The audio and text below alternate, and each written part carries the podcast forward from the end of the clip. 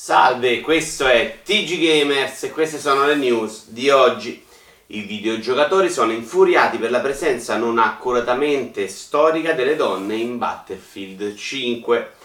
Che imbecille, come se all'epoca non ci fossero piatti da lavare.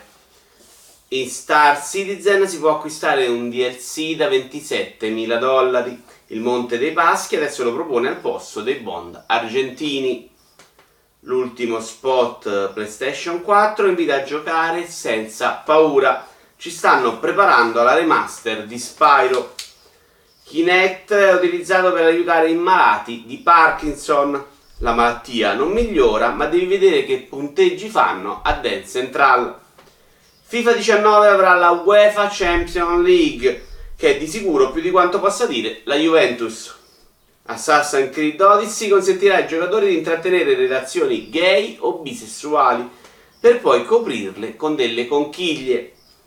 Una bambina di 9 anni è stata ricoverata per una dipendenza da Fortnite. Un team di specialisti, i genitori, 9 dottori e 3 infermiere sono al lavoro per spegnere la PlayStation 4.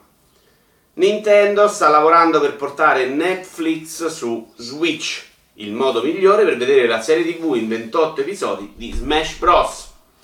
Cyberpunk 2077 presenterà scene di nudo integrale per una buona ragione, le scene di nudo.